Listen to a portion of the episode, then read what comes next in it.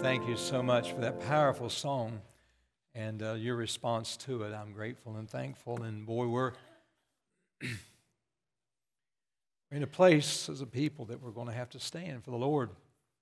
And uh, I've been preaching along these lines and trying to move us into a, a thought. And, and uh, so I want you to be, be praying as we, uh, as we preach today and as we move into tonight and uh, in the days ahead. Thank you so much. I think that we all sense the gravity of the moment. And uh, let's take our Bibles and turn to a couple places. First of all, our theme for this year, 1 Corinthians chapter number 15. We re- read one verse there in verse number 58. And uh, in just a moment, I'll have you stand. But also, want you to turn, please, to Acts chapter number 20. And we're actually going to uh, make our case today in Acts 20. And uh, I will tell you what I told the first service. I'll do my best to stay on point today because my mind is just kind of going just like pinging like that right there. And um, I do want to stabilize us today as, I, if, as much as I can as a people. Uh, our, our, uh, our spiritual cages have been rattled this past year in 2020, uh, 2020. And um, it appears as though uh, none of that's over. And um, I'm not talking just specifically about the coronavirus, I'm talking about just our nation as a whole is being rocked right now before our very eyes, if you're paying attention at all. And uh, every nation is being affected right now. And let me just stop and say this I'm getting way ahead of my game, but how many believe the Lord Jesus Christ is coming back again? And how many believe He told us it would be like this? Now, I, I said He told us it would be like this. He just said the last days that perilous times would come. We didn't, it's hard for us to put definition to our times. Uh, how that would play out. And so uh, let's stand together, please, read him God's word. And uh, verse uh, number 58 is our theme for this year. And uh, I'd like for you read that out loud with me together in 1 Corinthians chapter 15, verse 15. Let's read it in unison together. Ready? Therefore, my beloved brethren, be ye steadfast, unmovable, always abounding in the work of the Lord, for as much as ye know that your labor is not in vain in the Lord.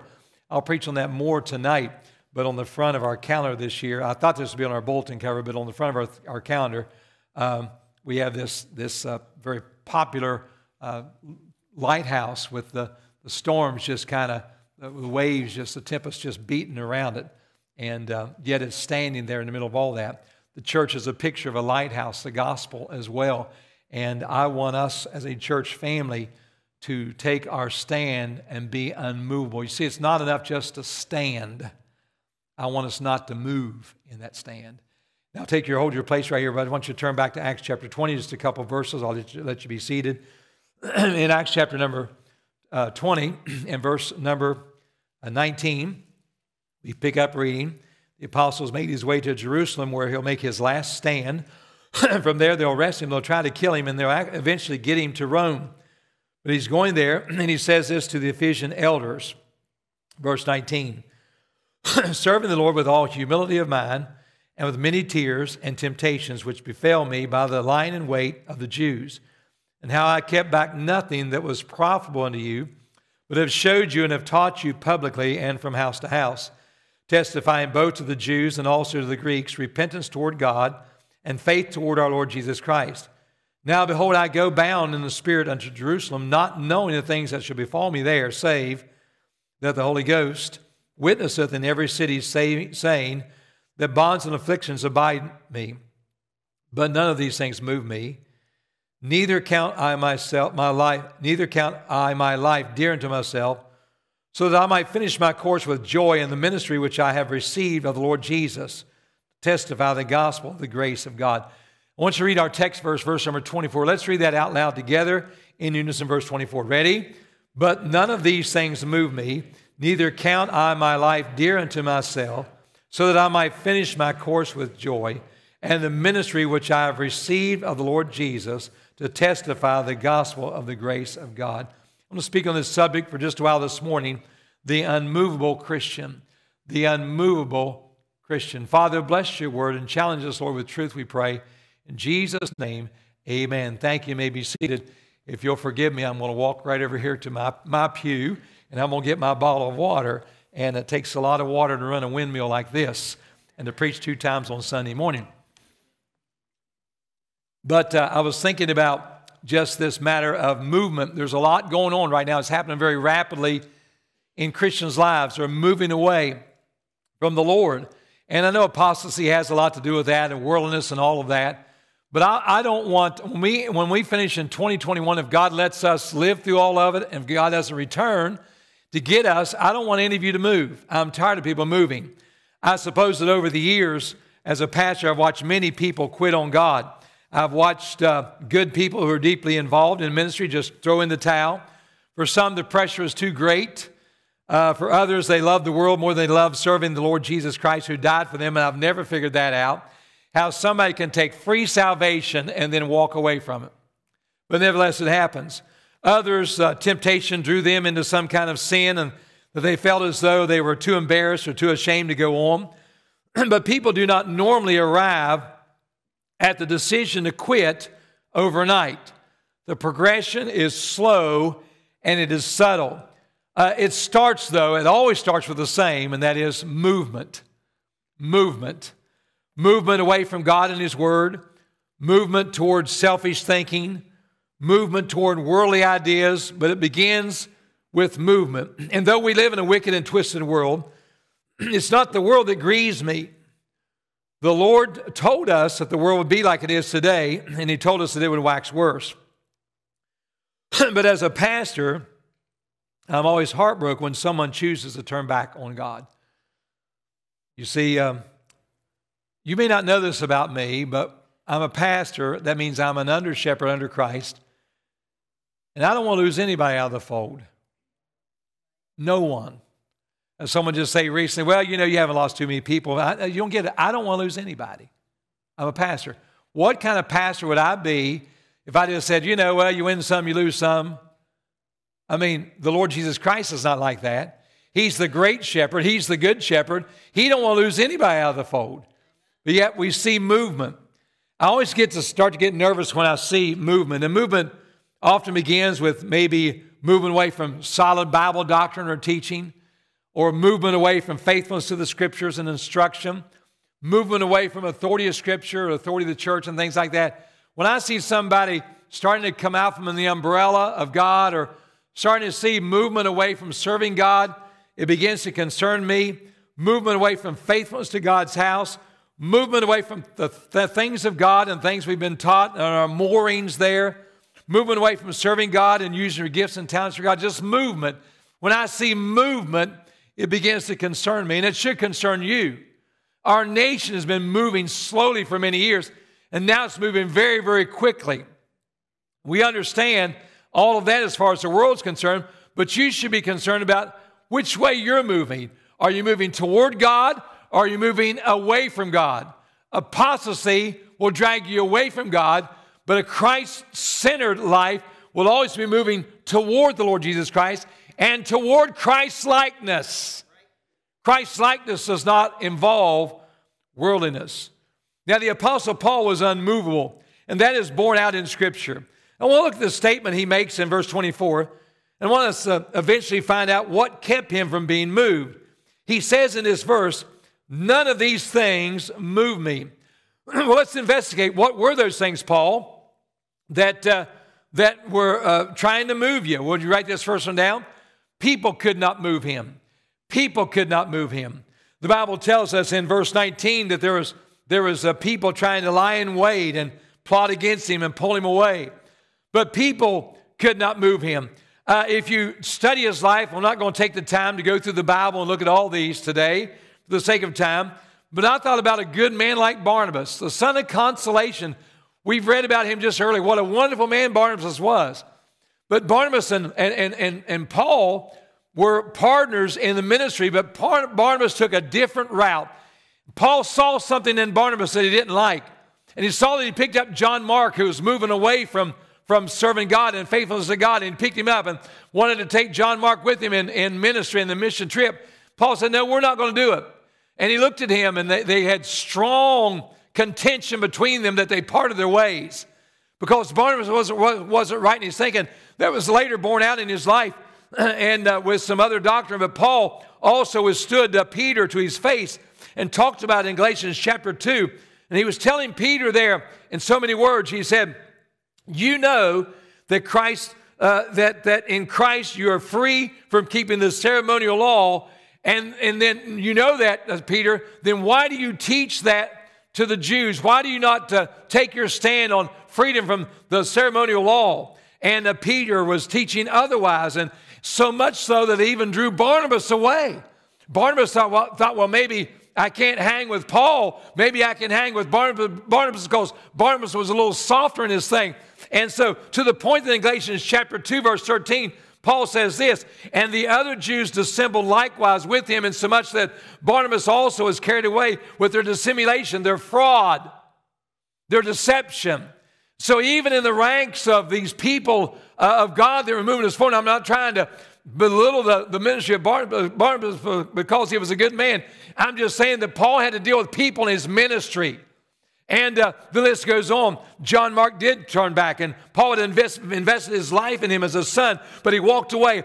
Demas forsook him, and Alexander the coppersmith did him much evil. I'm just saying today that peer pressure is a very powerful tool. If you're not careful, you'll throw your hands up and say, What's the use? Don't let it move you. People always drag you down to their level. It makes them feel better about their own sin. By the way, compromise is just as destructive. They say that when a house or building has been moved from its foundation, the building inspectors will use this word compromise. Speaking of the fact that the building itself is no longer safe because it has compromised its position directly over top the foundation. And if the movement continues, the dwelling is destined to be destroyed. Now, listen to me if you are moving off the foundation of thus saith the word of God, you're going to be compromised soon. You're going to be destroyed spiritually. As a pastor, I watch it more than I want to watch it. My friend, understand, you can't just flippantly go through life and say, Well, I used to believe that, but now I believe this. You better stand on thus saith the word of God. And so he says, People couldn't move him. He said, None of these things move me. Or the second down, thing down, persecution couldn't move him. Here he speaks of the lying in wait of the Jews and how they plotted to kill him many times. And in Acts chapter 14, verse 19, they stoned him and even left him for dead. And maybe you've lived your life to where you've had somebody have an agenda against you and how they may be plotting against you and conniving against you to take you down or take you out. You say, preacher, all that's just a bunch of conspiracy stuff. Nobody really believes that. Well, hey, why don't you wake up and smell the roses and see what's going on in America right now? You say, well, who's behind all this stuff? Him, preacher. Pull him out. I'm going to tell you who's behind all of it. It's the devil. He hates the church. He hates the Christian. He hates the blood of Christ. And he is the prince of the power of the air. And I should say the airwaves today. And he is having a heyday right now because he knows he has a very short time. We've all been taught that in Scripture. We've all been taught that Jesus Christ is coming again. We need to be paying attention to all of it right now. Oh, yeah. So they came after Paul to try to take him out. The Jews couldn't stand him because he didn't preach the same thing that they preached. But he said, I wouldn't let it happen. God allowed me to evade, uh, evade, their plots and their agendas and get away, and the list goes on. And persecution couldn't move him. Number three, pressure couldn't move him. Once you write this verse down and look at it later, 2 Corinthians chapter 11, verses 23 and following. And in that section of scripture, he gives a long list of the pressure that's put on this man. He talks about how people came after him. He talks about his sickness, his afflictions. He talks about uh, uh, one day the ship was wrecked and he floated a night and a day on a board out in the deep. He talked about so many things that was going on in his life. He said, then he talked about in the care of all the churches because God tasked the Apostle Paul with this matter of church planting and open up the church as we know it today. That was all given to the Apostle Paul. He said, I, got to care of all these churches I'm starting. I'm trying to get pastors in, I'm trying to get them going. Paul knew what it was that pressure in the ministry. He knew what it was to get ran out of town. He knew what it was to, for people not to like him, for people to hate him and speak evil out of him. But he said, I didn't let that move me. And pressure couldn't move him. Number four, the powers of hell couldn't move him.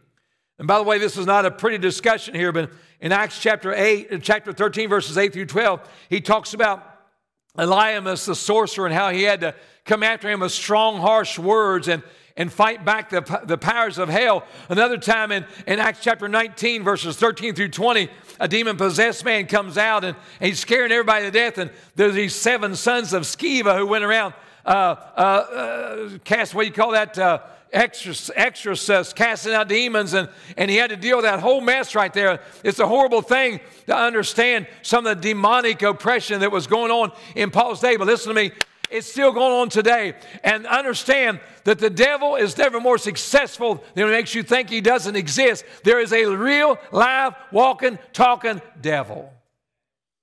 Paul had to deal with it. You don't even know sometimes how much you have to deal with it. But the powers of hell could not move him. Prison couldn't move him, number five. How many times was Paul arrested and jailed for preaching the gospel? Many of his epistles were written from prison. And so he spent a lot of time in jail. My uh, dear pastor friend, Brother Bobby Robertson, said this many years ago. I wrote in my Bible, he said this. He said, Paul wasn't worried about what kind of hotel room he would stay in when he went to his particular city, but he was more concerned in what kind of jail cell he would stay in. And sometimes we worry more about the comforts of, of life than we do about what could happen, but understand prison couldn't move him. Number six, the problems of the future couldn't move him. Here in Acts chapter 20, he states that he's, he's headed for Jerusalem. And uh, uh there, there he's going to fall into some trouble, but the Holy Spirit was moving him there. So if the Spirit of God was in control of his life, he was not concerned about the future. May I just stop and say this today that you and I do not know what the future holds for sure, but we know who holds the future. And as long as you and I know that, as long as you and I know that we're walking in the will of God, we're stepping in the light every single day, and we're obeying the Word of God, you and I have nothing to fear. Nothing to fear. May God help us with that. Holy Spirit informed him that in every city he went to, the people were out to get him. But he went anyway, trusting God to protect him. Now, I'm simply saying this man was unmovable. You say, how did he do that? Well, Paul did a little bit of accounting. Want you look at verse number 24. He says, But none of these things move me, neither count my life. That word count is an accounting term. That means he, he added some things up.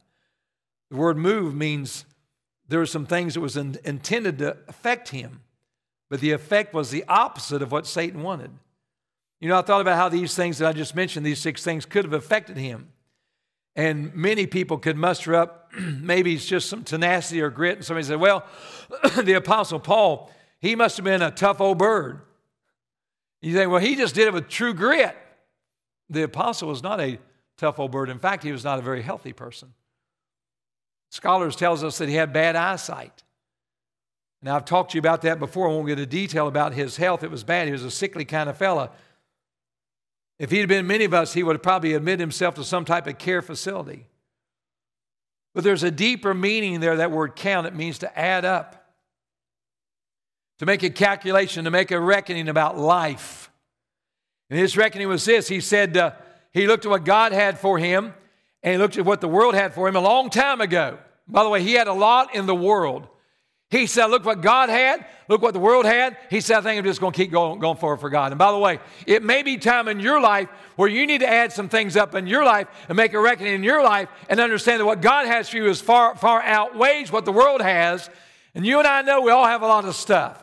We've got stuff stacked in our garage. We've got stuff stacked in our cabinets. We've got stuff stacked in our uh, pantries. We got stuff stacked in the car's glove box and the armrests and the trunk and lined around outside of our house, and we've got a people's got the storage buildings out back that have full of stuff, and we got all kind of things.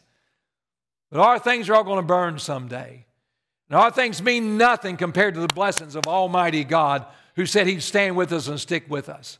And I'm just saying today that uh, Paul had some things worked up in his life and his mind that added up to him and made sense to him. It's high time that you and I hold on to those things that are eternal. You say, what steps did he take to be unmovable? Let me give you three of them and I'm finished. I think most of them are in the scriptures here. What are the steps that he took to become so unmovable? Number one, humility. Humility. And by the way, that's not something you go around bragging about. Paul did something in this accounting that we need to pay attention. He said, Neither count my life dear unto myself.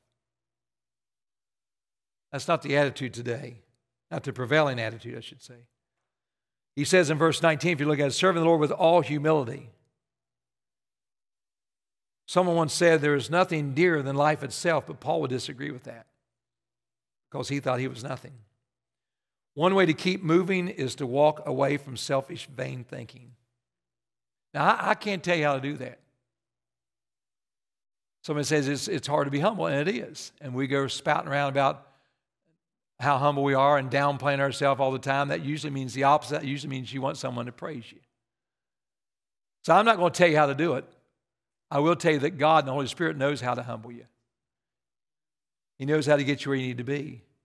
But I'll also tell you this if you fall into the world's idea of life, you won't have a clue what humility is because it's all about self right now.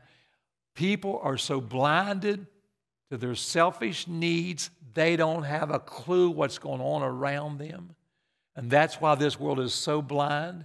And that's why Jesus said, We'll even find faith when I come back to this earth, because it's Satan's job to blind the minds that believe not, lest the light of the glorious gospel should shine unto them.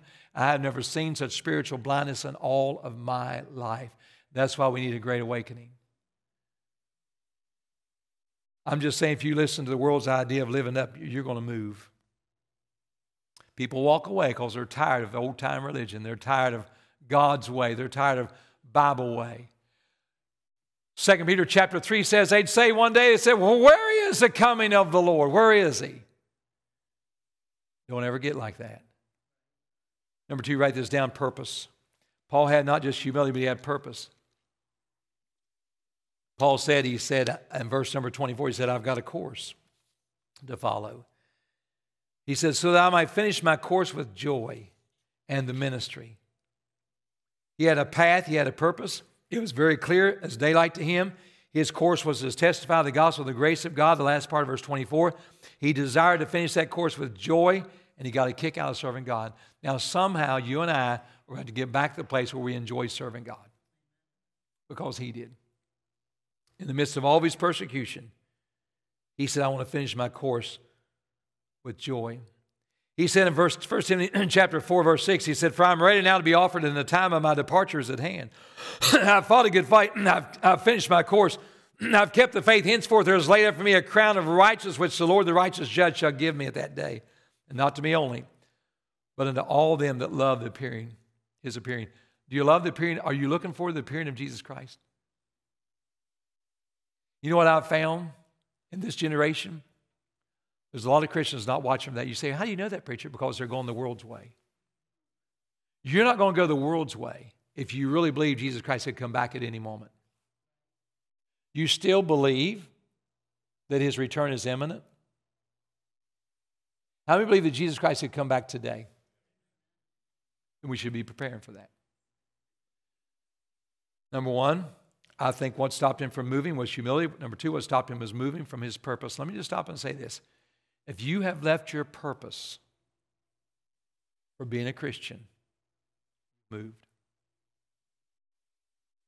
If you've walked away from serving God, if you've walked away from faithfulness, if you've walked away from reading the Word of God, if you've walked away from your prayer life, if you've walked away from taking your stand for, against sin, you've started picking up the practices of the world, you've moved. And before long, you'll be so far away from the Lord that you'll wonder if you're even a Christian. Number one, humility kept him close. He died to self. Number two, purpose. He kept purpose. Keep your purpose. Keep your ministry right between your eyes so you never forget what it's all about. Be you steadfast, unmovable, always abounding in the work of the Lord, for as much as you know that your labor in the Lord is not in vain. Everything that you're doing in the world right now, all of it's going to burn up. I don't care if it's that immaculate lawn, that nice, fancy, shiny car, that hobby, that sport that you're so good at, that talent that you're the best at. It doesn't matter. It's all going to burn someday. Number three, last part's integrity. I think Paul had great integrity. He had a calling on his life. Look what he says. This is where character matters. He said he didn't he just didn't become a minister because he wanted. He said, uh, verse 24, he said, and, and, and the ministry which I have received of the Lord. Now, forgive me, but this is personal to me, very personal. I have a, I have a calling on my life. I didn't just wake up one day and say, Well, I work for Appalachian Power Company now and a power generation plant. I think now I'm going to change my career. I think now I'm going to be a minister. No. God wore me out in his woodshed to get me to walk away from what I'm doing with my wife and do what I'm doing right now. And if you think I take this stuff lightly, I think some people walk into my office someday, I think they just think, well, you know, it really don't matter to him anyway. Oh, that's where you made your number one mistake. Because what I do, I've received of the Lord. And I take it very seriously. Because none of you have to stand before the Lord someday and give an account for what you do as far as pastoring a church. Only me.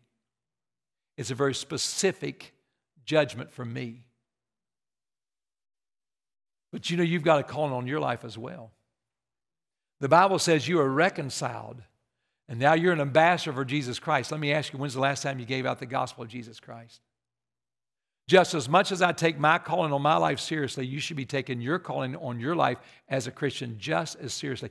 You say, What do you mean, preacher? It's a matter of character, it's a matter of integrity, it's a matter of practicing what you preach and doing what you say you are.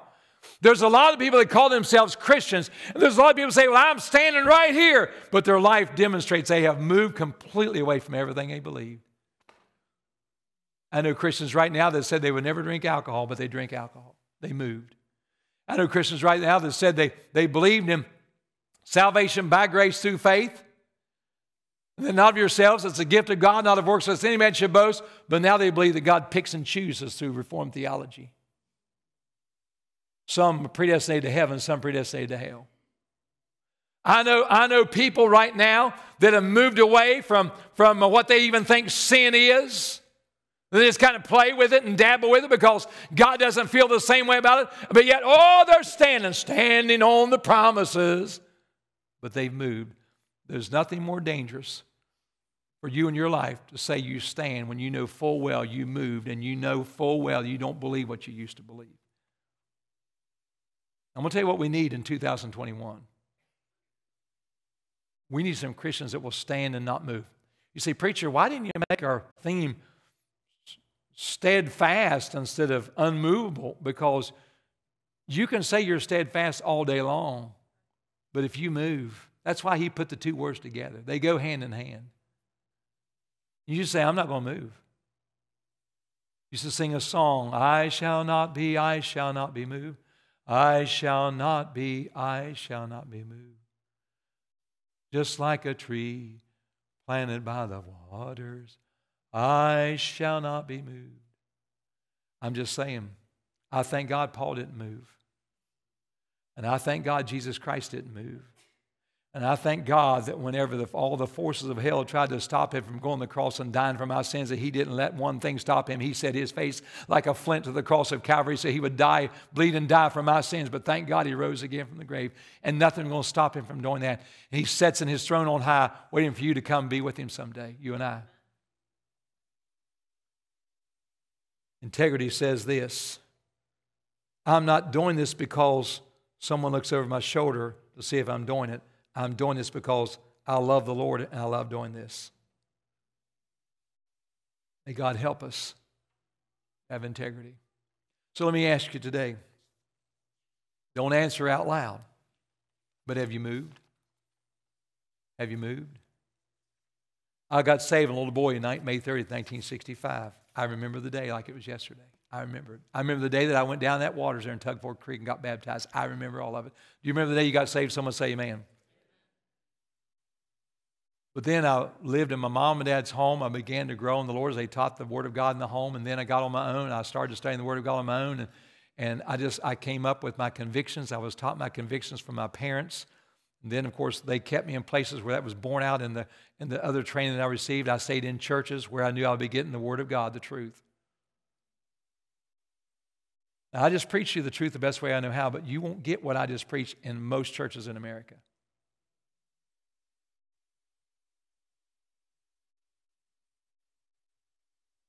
But let me ask you a question Have you moved from what you used to believe?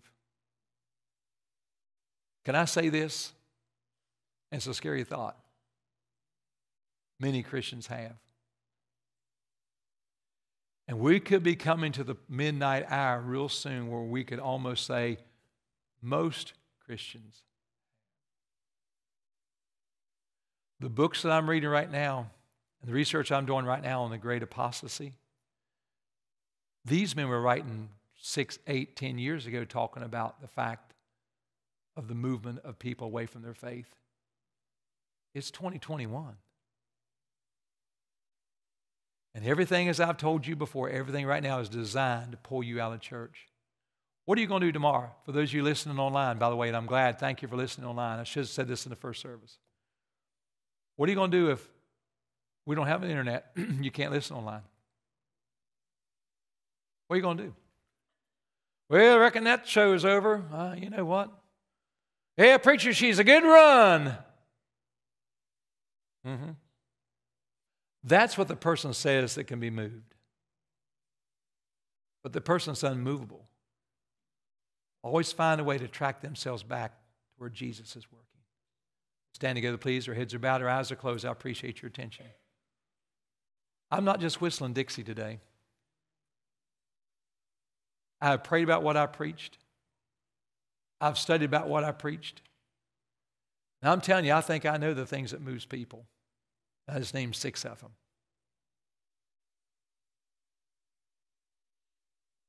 And I don't want anybody to move. Right now, our heads are bowed, our eyes are closed. I want to say, preacher, God spoke to my heart today. I want to be unmovable. I want to pick up the theme. I want to be unmovable. Would you lift your hand, put up real high? God bless you. Many hands raised. Thank you for that. I appreciate your attention today. We're going to play softly right here. Our heads are bowed, our eyes are closed. If God's speaking to your heart, you want to come and make a commitment about that, I want you to do that. If you want to do it right there in your seat, you can do it right there in your seat.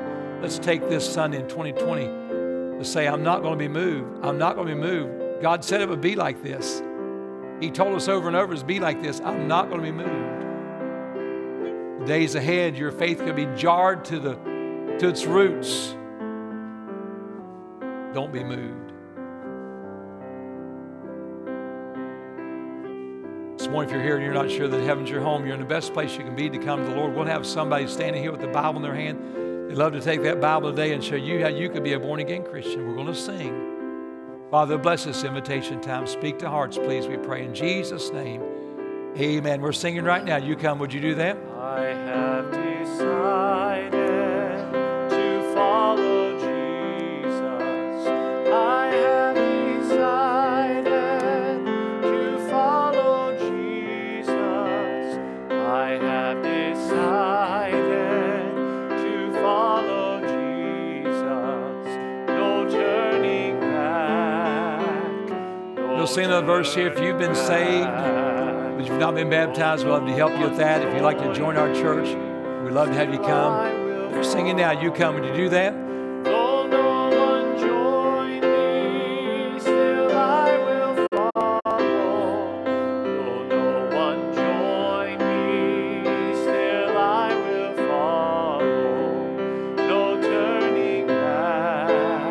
Let's sing that first verse together. Let's sing it, would you?